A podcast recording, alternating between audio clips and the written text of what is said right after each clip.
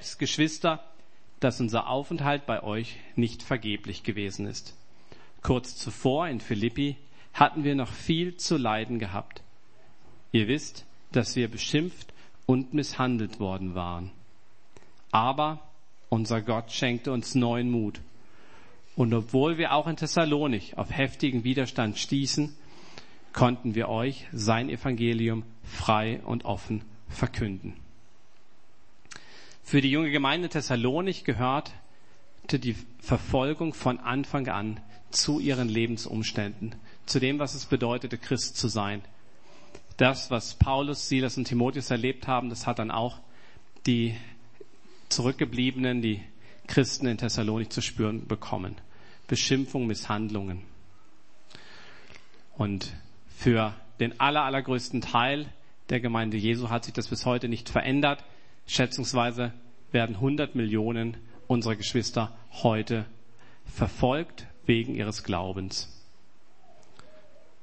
Das ist die eine Realität, aber die andere ist auch die, die Paulus, Silas und Timotheus auch erlebt haben. Da gibt es einen Gott, da gibt es den König, von dem wir es eingangs hatten. Und dieser König ist ein Kämpfer und er, er steht zu seiner Gemeinde und er hilft ihr. Und wir wollen beides, beidem irgendwie Raum geben heute Morgen, ja. Einfach dem, dem Schweren, dem, was unsere Geschwister durchmachen, aber auch den Blick nicht vergessen auf, auf unseren Gott, auf den König, den starken Kämpfer, den König, der wiederkommt. Und ich, ich freue mich, dass wir mit Peter jemanden haben, der das beides in seinem Herzen trägt und der zudem noch den Kontakt zu unseren Geschwistern hat und lebt und auch aus seiner Erfahrung, aus den Begegnungen etwas berichten wird, um uns auch einfach vielleicht neues Futter zu geben, auch einen neuen, ähm, neue Motivation als Auftrieb, als Antrieb für unser Gebet. Und wir wollen auch zum Abschluss auch gemeinsam für unsere Geschwister beten.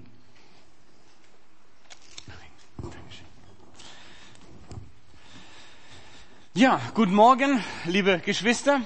Es ist für mich total schön, heute wieder hier bei euch sein zu dürfen in einer Gemeinde, die so engagiert und so freudig und so hingegeben an die Christen in der Verfolgung denkt, die nicht nachlässt, dafür zu beten, Gott zu bestürmen. Vergiss unsere Geschwister in den ganzen Notsituationen nicht. Das ist total schön für mich. Bruder Falk hat schon gesagt, ich war bis gestern noch auf Awakening Europe, dieser großen Erweckungskonferenz in Nürnberg. Und ich kann schon sagen, es ist total ergreifend, wenn über 25.000 Christen aus vielen Nationen gemeinsam im Lobpreis vor dem Herrn der Herrn stehen, seinen Namen groß machen und ihn anbeten, ihn verherrlichen.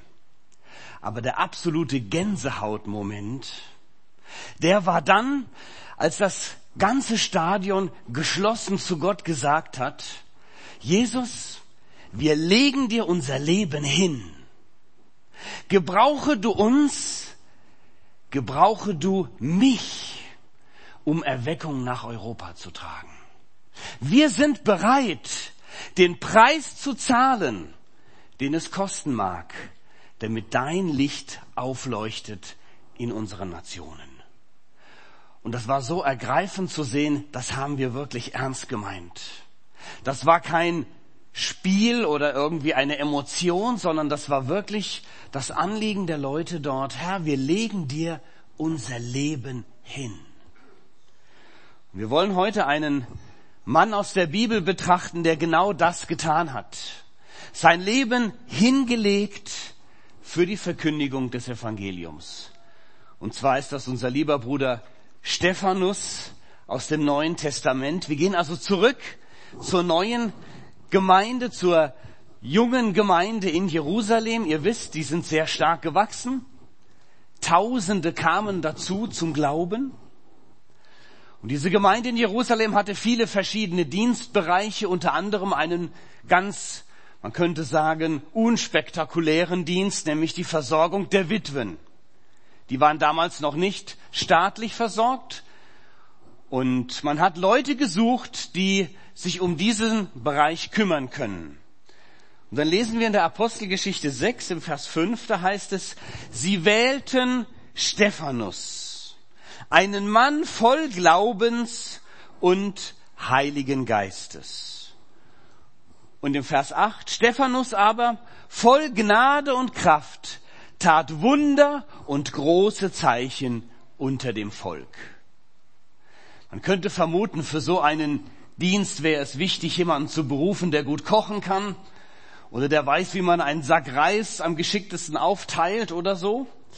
Aber hier heißt es, nein, auch für diesen Dienst suchten sie jemanden voll Glaubens und voll Heiligen Geistes. Und dieser Stephanus, der tut dann Wunder, große Zeichen unter dem Volk. Vielleicht nutzen wir den Moment, um ein klein wenig uns selber zu fragen, wie ist unser Leben? Sind wir voll Glaubens, voll Heiligen Geistes? Geschehen durch uns große Zeichen unter unserem Volk hier in Freiburg? Vielleicht sagen wir, ja, ich bin jetzt nicht der Pastor der Gemeinde, ich leite nicht den Lobpreis. Aber ich glaube, wir verstehen, Gott möchte, dass jeder von uns die Fülle des Geistes hat, dass jeder von uns voll des Glaubens ist und das tut, wozu Gott ihm aufge, was Gott ihm aufgetragen hat, wozu Gott ihn eingesetzt hat. Und dieser Stephanus in seinem Dienst für die Witwen gerät nun ins Visier von Verfolgern.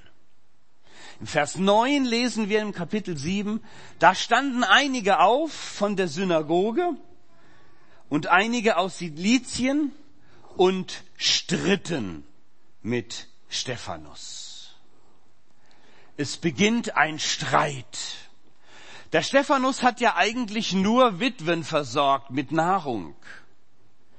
Aber alleine, dass er so voll Geistes ist, dass er so ein Mann des Glaubens ist und große Dinge auch tut, das regt den Unmut der Menschen um ihn herum. Sie werden eifersüchtig. Jetzt könnte man ja sagen, dieser Mann tut so viel Gutes. Warum muss man denn da jetzt eifersüchtig werden? Aber das ist etwas, was wir oft beobachten, auch heute in der Welt der Verfolgung.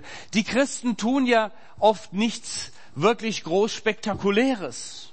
Sie sind treue Diener, sogar ihrem Dorf, ihrer Stadt. Sie versuchen oft nur den Menschen Gutes zu tun und trotzdem werden sie dadurch angefeindet, man streitet mit ihnen. Die religiösen Führer auch aus anderen Religionen werden eifersüchtig und sie beginnen mit ihm zu streiten. Wir können jetzt nicht das ganze Kapitel lesen, da steht sehr viel Interessantes drin. Aber es heißt hier unter anderem, aber sie vermochten es nicht, der Weisheit und dem Geist zu widerstehen, in dem Stephanus redet. Sie können also trotz ihrer Bildung als Pharisäer nicht mit dem Stephanus mithalten. Und das ist etwas, worum uns unsere Geschwister in der Verfolgung immer wieder bitten. Sie sagen, bitte betet für uns, dass wir Weisheit haben, was wir sagen sollen. Wir brauchen diese geistliche Weisheit, wenn wir mit Leuten reden, damit wir nicht einfach irgendwas erzählen, sondern wirklich das rüberbringen, was richtig ist. Wir brauchen auch Weisheit zu wissen, wann wir vielleicht schweigen und Weisheit, wann wir vielleicht reden sollen. Betet für uns, wir brauchen diese ganze geistliche Wahrheit. Und hier in unserer Apostelgeschichte, sie schaffen es also nicht, den Stephanus mit Argumenten klein zu kriegen, und als Folge davon greifen sie zu einem Mittel, was auch heute in ganz vielen Teilen der Welt passiert. Im Vers 11 heißt es, sie stifteten einige Männer an, die sprachen, wir haben ihn Lästerworte reden hören, gegen Mose und gegen Gott. Und sie stellten falsche Zeugen auf, die sprachen, dieser Mensch hört nicht auf zu reden gegen diese heilige Stätte und gegen das Gesetz. Also eine Sache ist sicher, wenn jemand voll Heiligen Geistes ist, der redet nicht gegen Mose oder gegen das Gesetz. Das heißt, sie lügen. Sie stellen Leute auf, die öffentlich sagen, dieser Mann hat das und das getan. Und das berührt dann die ganzen Emotionen der Leute und sie regen sich auf und attackieren den Stephanus. Was uns vielleicht ein wenig seltsam vorkommt, beobachten wir heute auch in vielen Teilen der Welt. Ein Beispiel ist Pakistan. Dort gibt es ein Blasphemiegesetz. Jeder, der dort den Propheten Mohammed oder den Koran beleidigt, wird von Staatswegen verfolgt.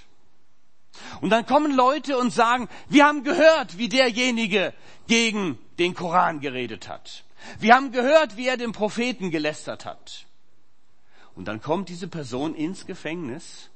Und ein klassisches Beispiel in Pakistan ist zum Beispiel Asia Bibi, die viele von euch auch kennen, vom Namen her.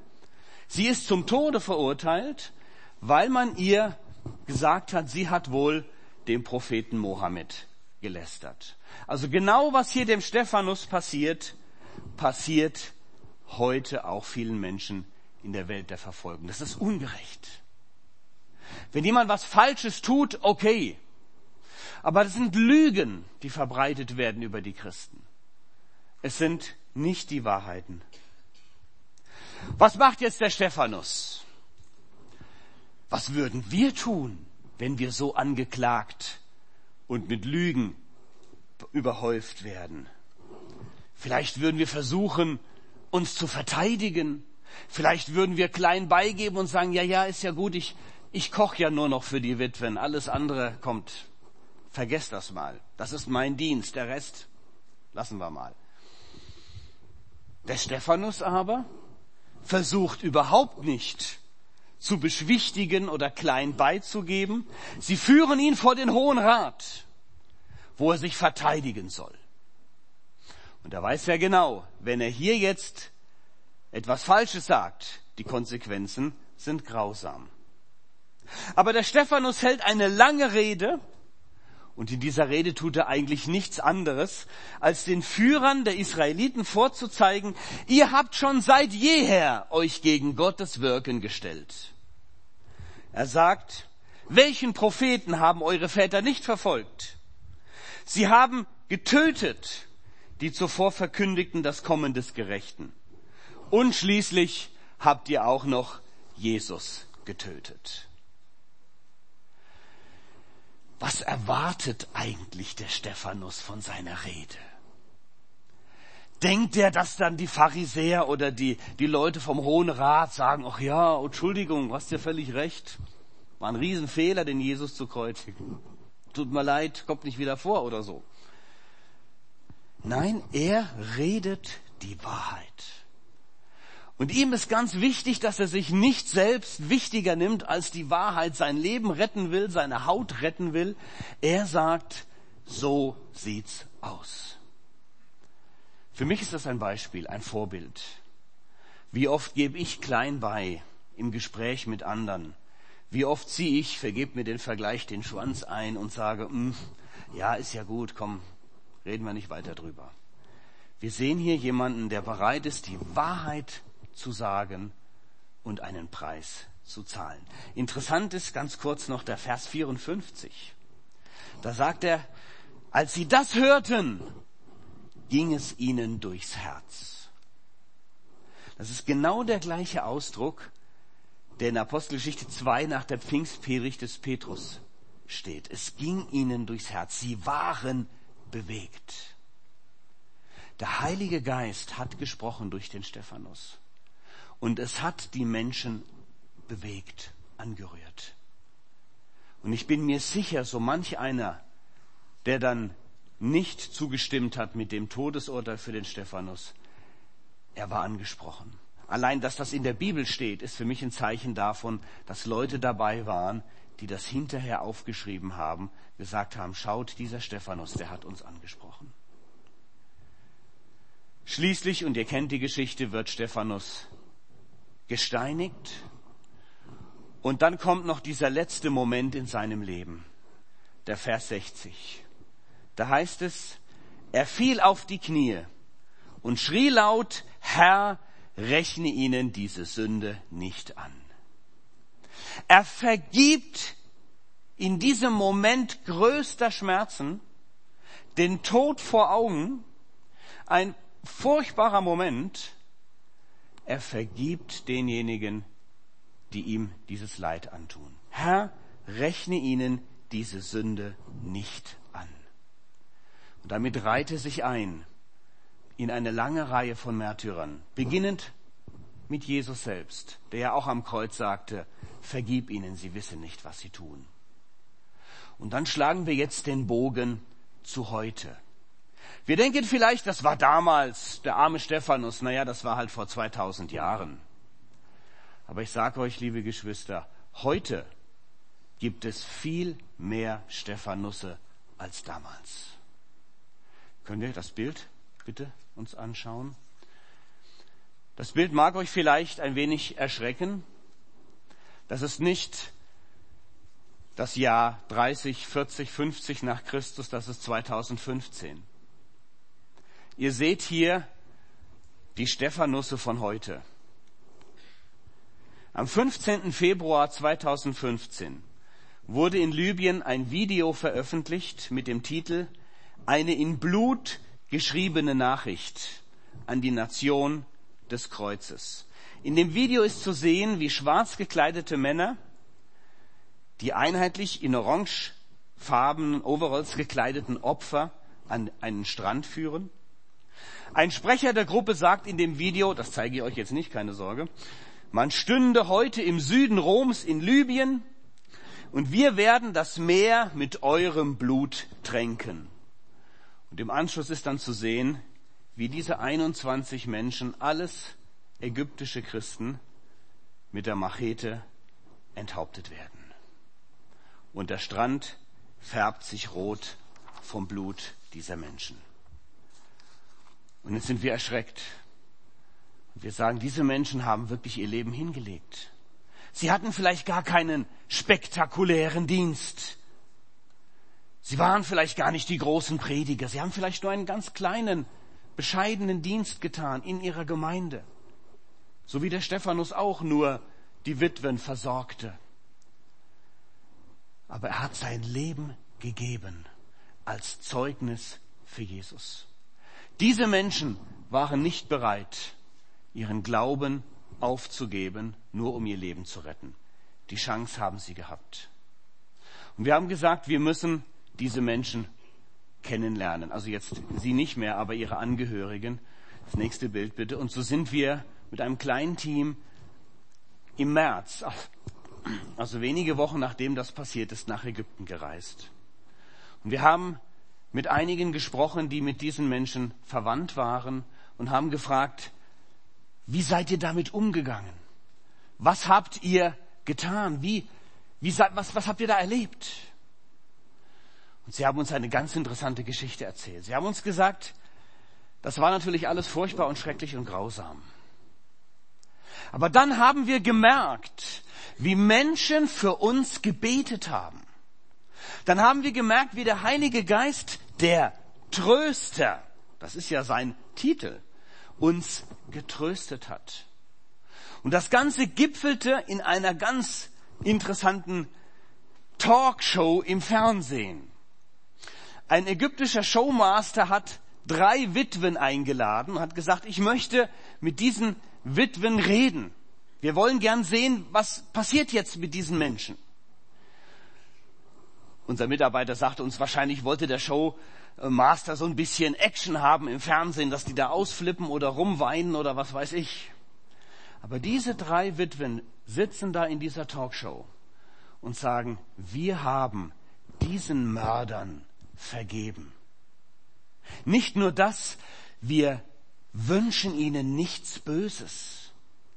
Wir beten dafür, dass sie nicht sterben, bevor sie Jesus Christus als Herrn und Heiland erfahren. Und Millionen Ägypter sehen das und sind total erstaunt und fragen sich, entweder sind die alle krank oder da ist wirklich etwas dahinter in dieser Botschaft des Evangeliums, was wir nicht kennen. Und das ist das, was wir in Ägypten erlebt haben. Nächstes Bild. Es ist überall noch der Islam gegenwärtig. Es hat uns im Herzen wehgetan zu sehen, wie Menschen dort versuchen, ja, Gott gefällig zu leben, aber doch nie den Frieden finden können, den es nur in Jesus gibt. Und Menschen finden zum Glauben an Jesus, weil dort eine Offenheit jetzt herrscht. Die Christen trauen sich nun auf einmal, ihren Herrn zu bekennen. Wir haben ein Auto gesehen, das hat uns überholt. Nächstes Bild bitte. Wir wollten ihn eigentlich noch einholen, aber der war leider zu schnell für uns. Der schreibt doch glatt Jesus hinten auf sein Bild, auf, sein, auf seine Rück, äh, Rück, auf seine Fensterscheibe hinten. Er bekennt sich zu diesem Jesus Christus. Das wäre vor wenigen Jahren in Kairo undenkbar gewesen. Dass jemand so öffentlich zu seinem Glauben steht. Wir haben ganz viel gehört, wie Menschen jetzt nach dieser Verfolgung in Ägypten aufstehen und das Evangelium verkünden. Wir haben von einem Taxifahrer gehört. Nächstes Bild. Einer unserer Geschwister dort ist in ein Taxi gestiegen. Und der Taxifahrer war schon so muslimisch gekleidet und er dachte, ja, dem erzähle ich am besten gar nichts. Aber während der Fahrt sprach Gott zu ihm und sagte ihm, erzähl von mir. Erzähl von der Hoffnung in Jesua. Er traute sich aber nicht recht. Bis er kurz vor seinem Ziel war, vor seinem Haus, und dann dem Taxifahrer noch so sagte, ach übrigens, Jesua liebt sie. Daraufhin fährt der Taxifahrer ganz trocken an den Rand, macht sein Motor aus, dreht sich rum und sagt, wenn du das nächste Mal in ein Taxi steigst in Kairo, erzähl gefälligst von Anfang an, von deiner Hoffnung, die du hast in Jesua. Wir haben so viele Fragen. Warum brennt ihr die Moscheen nicht nieder, wenn wir eure Kirche niederbrennen? Warum konnten diese Frauen im Fernsehen vergeben? Warum reagiert ihr so komisch? Was ist mit euch los? Ich fahre dich erst dann die letzten zehn Meter nach Hause, wenn du mir erzählt hast, wer dieser Jesus ist. Und unser Bruder war ganz beschämt, weil er nicht auf den Impuls des Heiligen Geistes reagiert hat. Aber solche Geschichten gab es zuhauf. Und das nächste Bild soll ein klein wenig verdeutlichen, das sind Menschen, die kommen zum Glauben an Jesus. Ihr seht hier eine junge Muslima. Und sie hat Jesus angenommen. In einer Frauenkonferenz in der Nähe von Kairo. Sie hat gespürt, wie Jesus da ist. Sie ist noch so gekleidet, wie Muslime sich kleiden, aber sie steht vorne, ihr seht da, wie für sie gebetet wird, wie sie ihr Leben Jesus gibt. Aber wenn wir an diese Frau denken, dann müssen wir wirklich sehen, diese Menschen brauchen Gebet. Sie brauchen ganz viel Weisheit. Sie lebt ja in einem muslimischen Umfeld, in einer muslimischen Familie. Sie kann nicht einfach nach Hause kommen und sagen, ja, ich habe jetzt Jesus kennengelernt. Nett, oder? Dann wird sie unter Umständen aus der Familie ausgestoßen, wenn nicht noch Schlimmeres passiert. Wenn sie jetzt Jesus kennengelernt hat, wie soll sie jetzt weiter damit umgehen? Deswegen bitte lasst uns beten für diese tapferen Geschwister heute in Ägypten, die Jesus bekennen, die Jesus kennenlernen und in diesem Druck, in dieser Situation umgehen müssen. Nächste Bild. Ihr wisst ja, unser Hauptanliegen ist das Gebet. Bitte betet. Und ich habe heute auch wieder unser Gebetsheft mitgebracht. Ich mache das bei jeder Veranstaltung, auch wenn es euch vielleicht jetzt nach einigen Malen schon nervt. Aber bitte nehmt euch euer Gebetsheft mit. Es gibt bestimmt einige hier von euch, die haben das noch nicht persönlich. Ihr habt hier einen Gebetskalender mit Anliegen für jeden Tag. Das ist, glaube ich, auch auf dem nächsten Bild. Ja, genau. Mit Anliegen für jeden Tag. Es ist mir so wichtig, dass wir für diese Geschwister beten. Die Stephanusse heute dass sie den Mut haben, vor ihrem Hohen Rat, vor dem sie vielleicht stehen, den Namen Jesus unverfälscht zu verkündigen. Und deswegen brauchen wir euer Gebet von jedem Einzelnen. Wir sagen immer bei Open Doors, wir wünschen uns, dass jeder der 100 Millionen Christen einen Bruder hat in der freien Welt, der für sie betet. Deswegen bitte nehmt euch euer Heft mit und ihr wisst ja, da hinten ist so eine Karte drauf. Da könnt ihr eure Adresse draufschreiben beim Infotisch dieses durchsichtige Kästchen da reinwerfen und dann bekommt ihr kostenlos, fragt den Falk, es gibt keine Rechnung, kostenlos Gebetsanliegen für das Gebet. Ihr habt zwei Geschwister aus Ägypten gesehen. oder diesen Taxifahrer und den ähm, und dieses junge Mädchen. Das sind Beispiele für ganz viele Menschen, die euch wirklich bitten, bleibt dran im Gebet für uns. Und das war jetzt nur Ägypten. Es gibt noch Nordkorea und Iran und Irak und Syrien und Nigeria und Somalia und bitte lasst uns beten. Und das wollen wir auch jetzt gemeinsam tun. Vielleicht die letzte Folie noch. Ich habe ein paar Gebetsanliegen mitgebracht. Lasst uns für sie zusammen beten. Lasst uns beten, damit die verfolgten Christen in Ägypten, aber auch in der ganzen Welt ihren Blick fest auf Jesus gerichtet lassen. Nicht auf die Umstände, auf die Not, auf die Gefahr, auf Jesus. Lasst uns dafür beten, dass die, die hinterblieben, die, die Leute verlieren, dass sie Trost und Vergebung erfahren. Lasst uns weiterhin um Offenheit beten für die Muslime. Die Christen sagen uns, es ist jetzt so eine kurze Zeit, ein Zeitfenster der Offenheit. Viele Muslime bekehren sich jetzt zum Atheismus. Sie sagen, ich glaube gar nichts mehr.